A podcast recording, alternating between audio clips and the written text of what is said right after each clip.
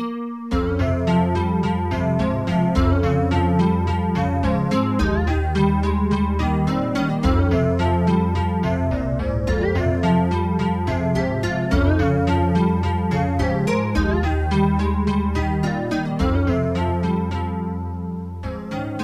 and welcome to Elucidations, a philosophy podcast recorded at the University of Chicago. I'm Matt Teichman. And I'm Mark Hopwood. With us today is Jocelyn Benoist, White's visiting professor of philosophy at the University of Chicago and professor of philosophy at the University of Paris 1. And he's here to talk to us about the philosophy of perception. Jocelyn Benoist, welcome. Hello, happy to be with you. So, I guess the first question we'd like to ask is a lot of people might wonder what interests philosophers specifically about perception. You know, we might ordinarily think of a perception as the sort of topic that neuroscientists study or that cognitive scientists study or that psychologists study. What's the nature of the interest that philosophers specifically take in perception? Yeah, I think that, of course, it depends on uh, the kind of conception you might endorse with philosophy. It's clear that there is no unity about that among philosophers. But uh, in my view, what is essential to philosophy it is some kind of requirement of conceptual analysis. So the take that philosophy might have on perception, it's necessarily something about the analysis of the concept of perception or the kind of concepts of ours that might essentially depend on perception. From that point of view, there's a substantial difference between a philosophical take on perception and uh, the kind of approach that might be developed on the side of hard science. Personally, I don't take that the task of philosophy about perception is to develop any kind of theory of perception. It's much more about conceptual elucidation that uh, might help us in avoiding some kind of confusion that might be possible about the concept perception as it is used either in the ordinary language or by more substantial theories like the ones of sciences. Okay, so rather than going into the lab and asking people about what they see or some such experiment, a philosopher is interested in thinking about the concept of perception. Um, what does the concept of perception entail? How is it used? And is interested in disentangling confusions that might potentially ensue when we sort of drift off and forget about how the term perception is actually used. I wonder if maybe we could talk about an example of this kind of conceptual analysis. What's an example of the kind of confusion someone might fall into that a philosopher would aim to dissipate? I think first, maybe uh, I should add something about the relation with uh, empirical observations my view is not at all that the philosopher shouldn't pay any attention to that. I think it might be pretty important, obviously, about such question as perception, but the point is that the aim of philosophy as such is not to present any kind of alternative theory to the one that, for instance, might be developed by empirical psychology philosophy shouldn't be any other kind of psychology. There is no competition between philosophy and psychology about all that. But it's clear that some uh, results of psychology might be absolutely decisive in order to make full sense of uh, the concrete use we might have of some concepts about perception. And uh, from that point of view, there might be a link between conceptual analysis and more empirical views. Though things are not completely apart from one another, there might be a connection. But the point is much more a point about the purpose of the theoretical approach as such. About possible conceptual confusions, I think that there is one that is really substantial and that is enduring in the philosophical tradition about perception, and it's something philosophy should cure. It's, uh, let's say, that very strong tendency to approach that question of perception always from the point of view of some kind of theory of knowledge uh, with that idea that perception it is essentially something that should be dealt with as some kind of knowledge. And then the question is how far should we trust or not that knowledge? What are the conditions of possibility of that knowledge as such? Uh, how far that knowledge should be opposed to other kind of knowledge and such things. I think that typically in that there is some kind of substantial confusion because of course, that kind of question might make sense in some definite context. It might be locally something that makes full sense. For instance, I can wonder whether I have seen you or someone else on the street, and it's possible that I'm mistaken. Those are things that happen. It's something about perception. But what might be completely misleading, it would be to suppose that that kind of issue might, let's say, amount to the problem of perception in general, as if it was something intrinsic about perception as such, as some kind of essence of perception. Basically, what is it perception? To perceive, it is just, in some sense, to be in contact with the world, to be in direct relation uh, to all that. Uh, of course, the fact that we are in direct relation to all that, that opens up the possibility of a lot of mistakes and a lot of problems. Also, it opens up probably the space of some exploration. All that is true. But the point is that we cannot transpose all those problems to, uh, let's say, the perception as a root, and that all that presupposes. And I have the impression that there is a very strong tendency in modern philosophy, up to contemporary philosophy, just uh, to stay with that confusion between, let's say, the background problems and uh, the problems that are local in that field of perception. And from that point of view, there is something confusing in the way some kind of epistemological tradition deals with the problem of perception. And however, I have the impression that in the contemporary debate, that issue of perception has become essentially some kind of epistemological topic. It's something that is supposed to belong to epistemology as such. I find personally that in that there is something deeply mistaken. There is some kind of basic mistake, some kind of category error. If you deal with perception like that, it's not exactly about perception. It's something that derives from uh, some consideration of perception, but it's something that just misses the basic nature of perception, that is to say, to be in, to be in contact with, as some kind of presupposition. So it looks like the problem often is that the way that philosophers will present the issue of perception to start off with is to present what you call the local problem. So maybe it's pointed out to me that when something is a long way away, I might not see it as it really is, or the same thing you and I might see differently because our sense organs are somehow set up differently. We respond to the same stimulus in different ways. And so we all recognize these kind of problems, but then somehow these local problems that we can recognize in specific cases become transposed to the general level. So now perception as a whole looks like a mystery. It looks like it's possible that perception in general might fail to represent the world properly, or that there might be some kind of problem with the idea of me ever getting in contact with the outside world. And then, as you've said, you get this kind of question that's maybe a legitimate philosophical question, but it might be the wrong way of looking at perception as a topic. I mean, that seems to be a fairly pervasive way of introducing the topic in contemporary philosophy. I guess one other train of thought that you very often see, particularly in introductions to perception, is a picture of how that works. So we've talked about perception as the way that I come into contact somehow with the world. And one way you could think about that is well, out there, there's all this stuff, all of these objects, and light hits them, or they emit vibrations, and those reach me as sound, or I touch them maybe, and all of this data strikes me. All of this, what you might think of as raw data comes in in the form of waves and beams. But at that point, that's not something I can think about. So my mind has to go to work on that now. Now I have this raw data in my mind. I have to do all kinds of work to make that into concept, something that I can think about. Is that a picture that seems right, or is there some kind of confusion in that? I think that there are a lot of problems involved in that. First, probably there is that problem about the explanatory task of philosophy, or whether philosophy should have an explanatory purpose or not.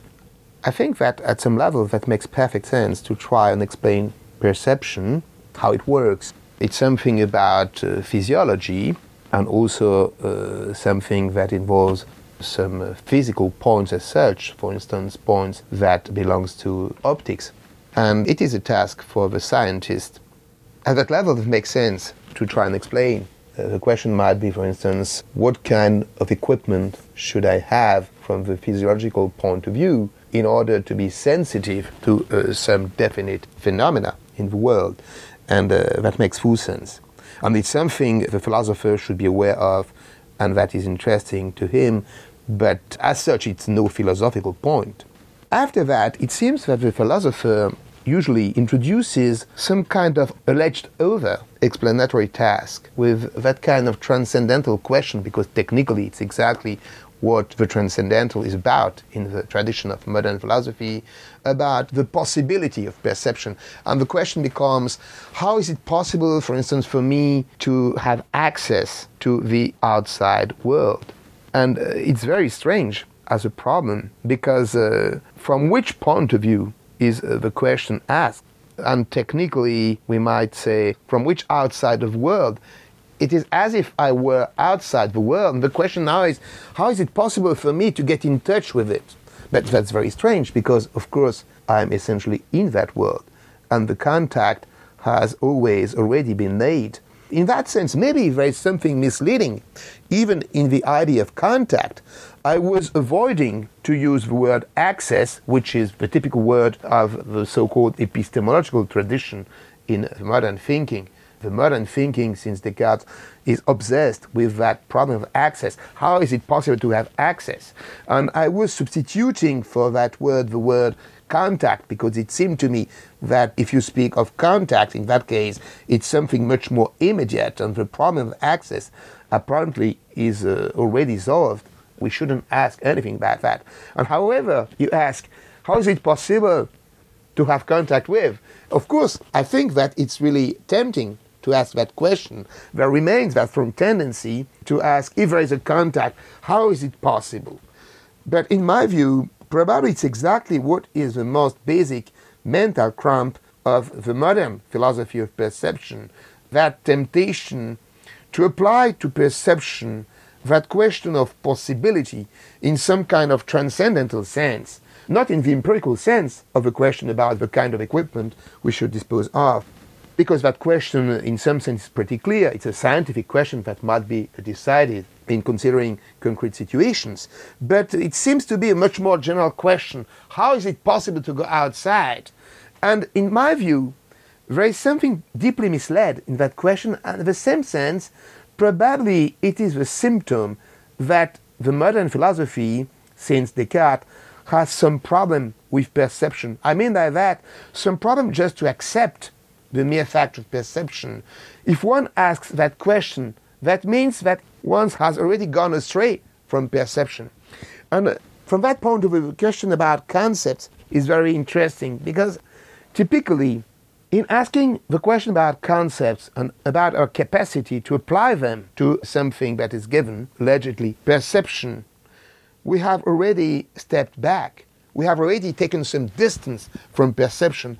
My basic hunch about perception is that what is the most substantial aspect of a concept of perception is that perception, it is exactly that from which it's impossible to take any distance.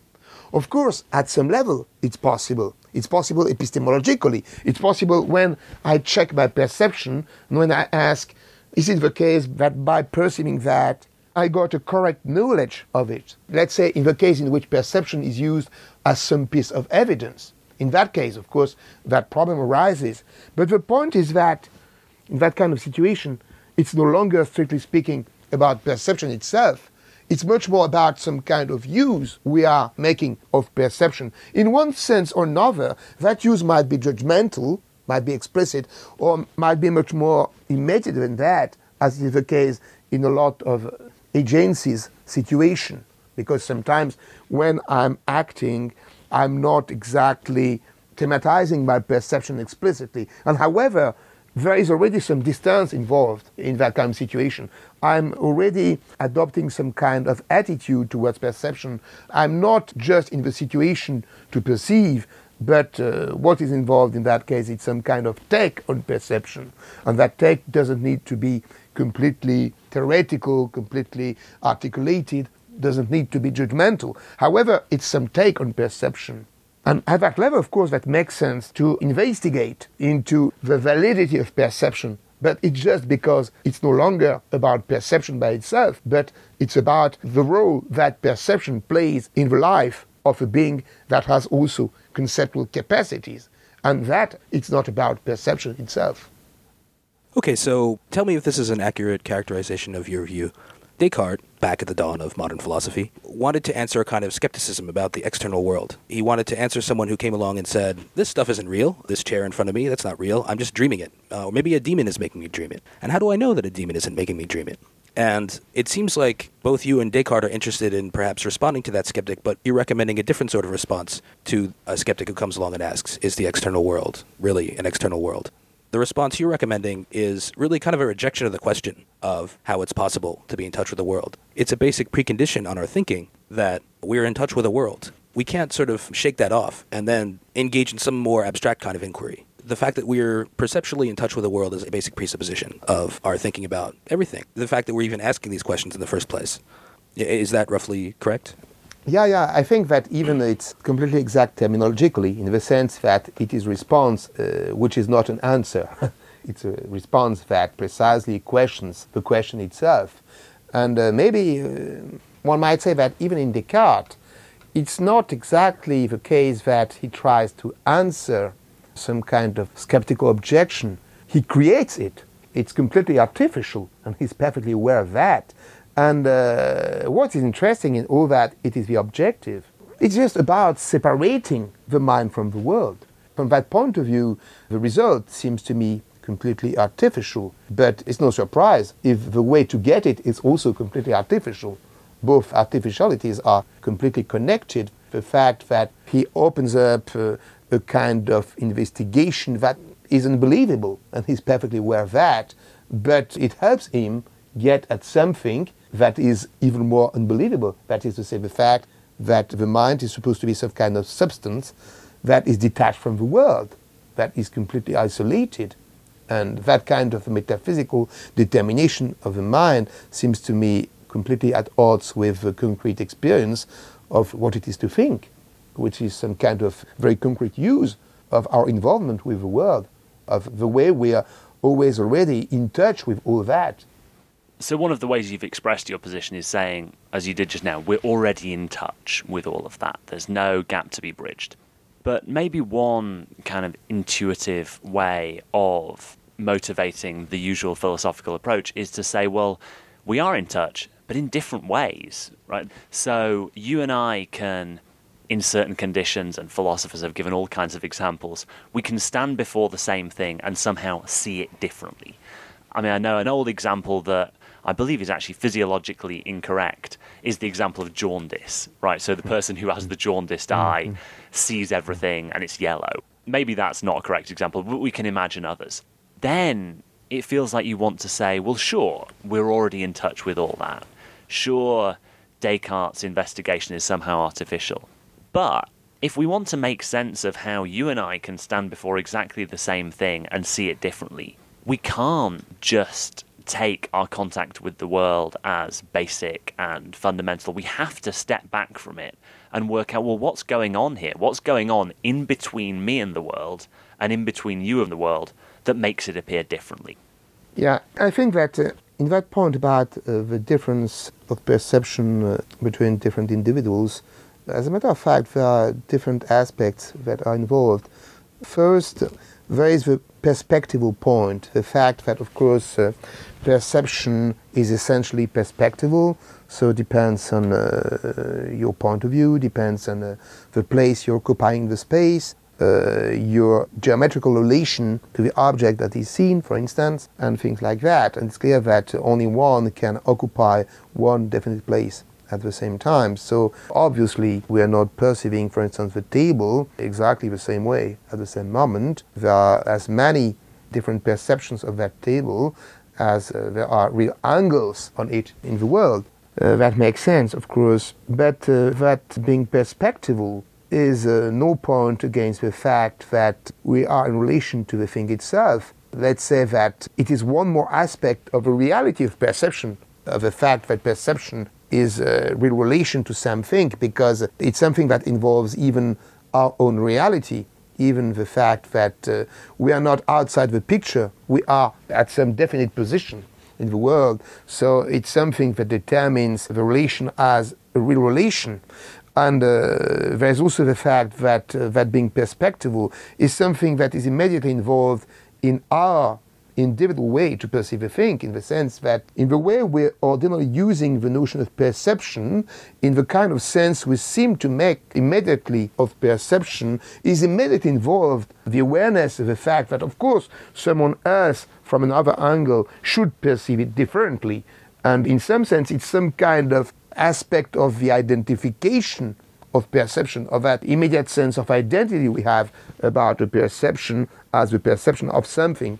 On the other hand, there are, of course, the differences of equipment between different individuals, and possibly even the alteration of that equipment, in the sense that it might happen that someone temporarily suffers some kind of deprivation and from uh, one of his uh, sensory capacities. And from that point of view, it's clear that we are not all equal in our perception. But in my view, that point about individual peculiarities of perception, it's something that is completely empirical. It's something that belongs to the kind of reality that is the one of perception. What is very strange it's when philosophers take that point and from that infer some kind of, let's say, metaphysical relativity of perception.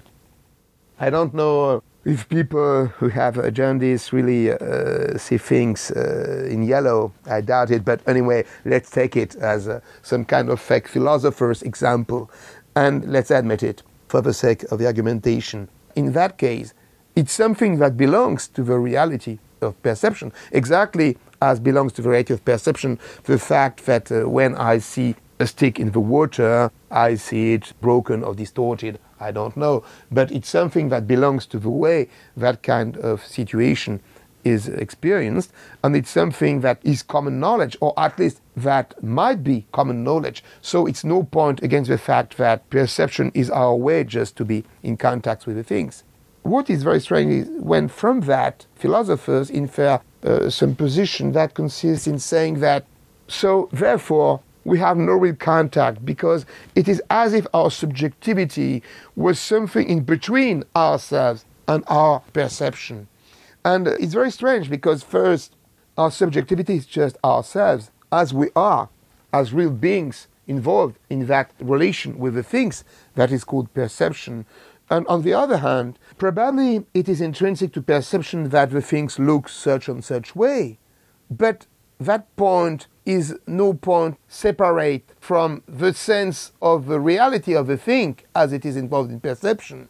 What I perceive, it is just the things with its properties of looking this and this way in some determinate conditions. And what is very strange, it is to uh, try to sort out all that. And probably something that hinges on the characteristic naturalistic perspective of modernity, with the idea that, on the one hand, there are substantial properties that are independent from any kind of relation between the perceiving subject and the thing itself. And on the other hand, there should be what just belongs to the realm of a so called look, which is just something about subjectivity.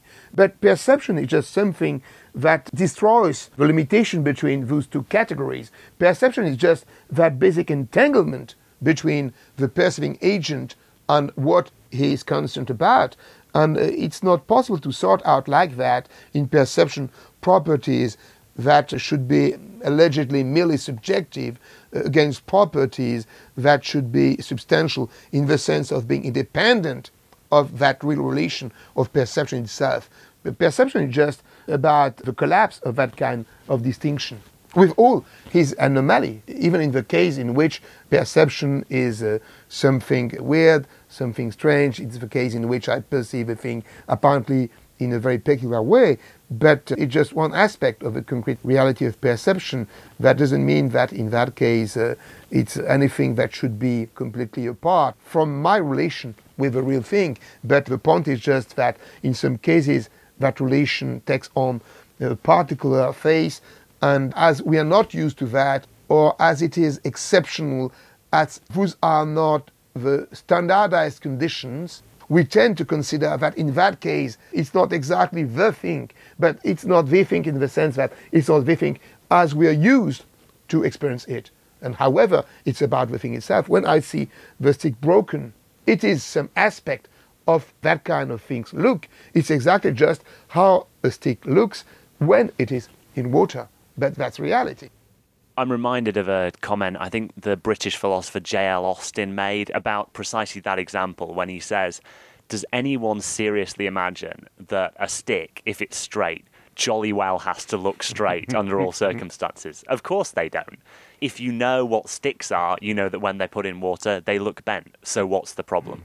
Yeah, it's clear that my position, just an observation, it's clear that my position is pretty close to the kind of strict perceptual realism that was endorsed by uh, J.L. Austin in connection with uh, ordinary language philosophy. And what's nice about that is that it really turns the objection round on its head. So, where we started was with these differences in the way you see something and the way I see something, these perspectival differences, as you've called them. That looked like a problem for a perception of an independent reality. It looked like, well, now this gives us a kind of mystery. If we see these things in different ways from different places, how can they be the same things? How can there be this independent reality? And what you've said is, well, what else would you expect? exactly. Uh, given that we're different beings, we're located in different places, things appear to us in different ways, sometimes underwater, sometimes above the water.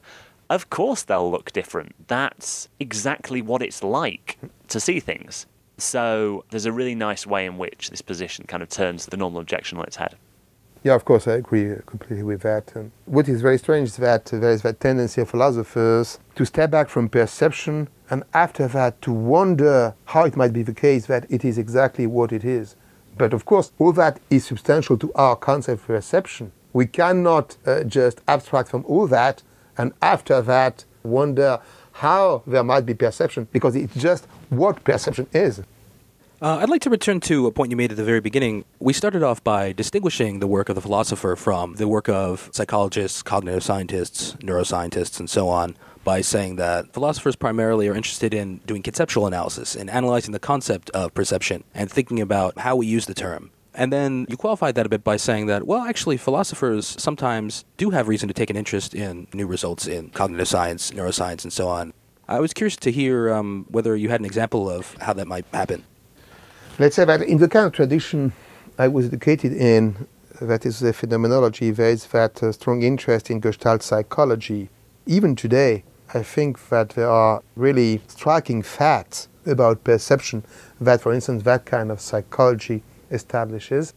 Even in the more recent literature, for instance, there is something that is not completely connected to Gestalt, but that, of course, uh, today is uh, dealt with with other tools. That is to say, for instance, the notion of perceptual features.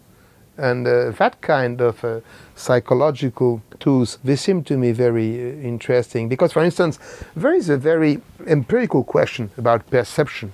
And uh, that empirical question seems to be, let's say, not unconnected to some traditional philosophical concern about perception, and it's not that easy to tell apart both things. Let's pose a problem in uh, the following way. One might ask whether to perceive it is essentially to perceive objects. That might be a way to formulate the question.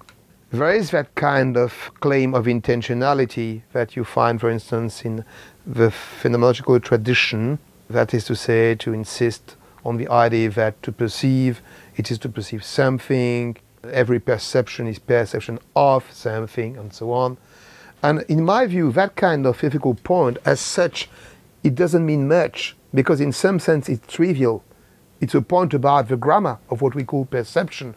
Obviously, if I use the verb to perceive or any kind of verb of perception, to see, to hear, and anyone, uh, all that is transitive. It is intrinsic to uh, the kind of problems I might be concerned in when I call something perception. If I call it perception, it is of course because it is about something and as far as it is about something. Otherwise, I would use other kind of terms.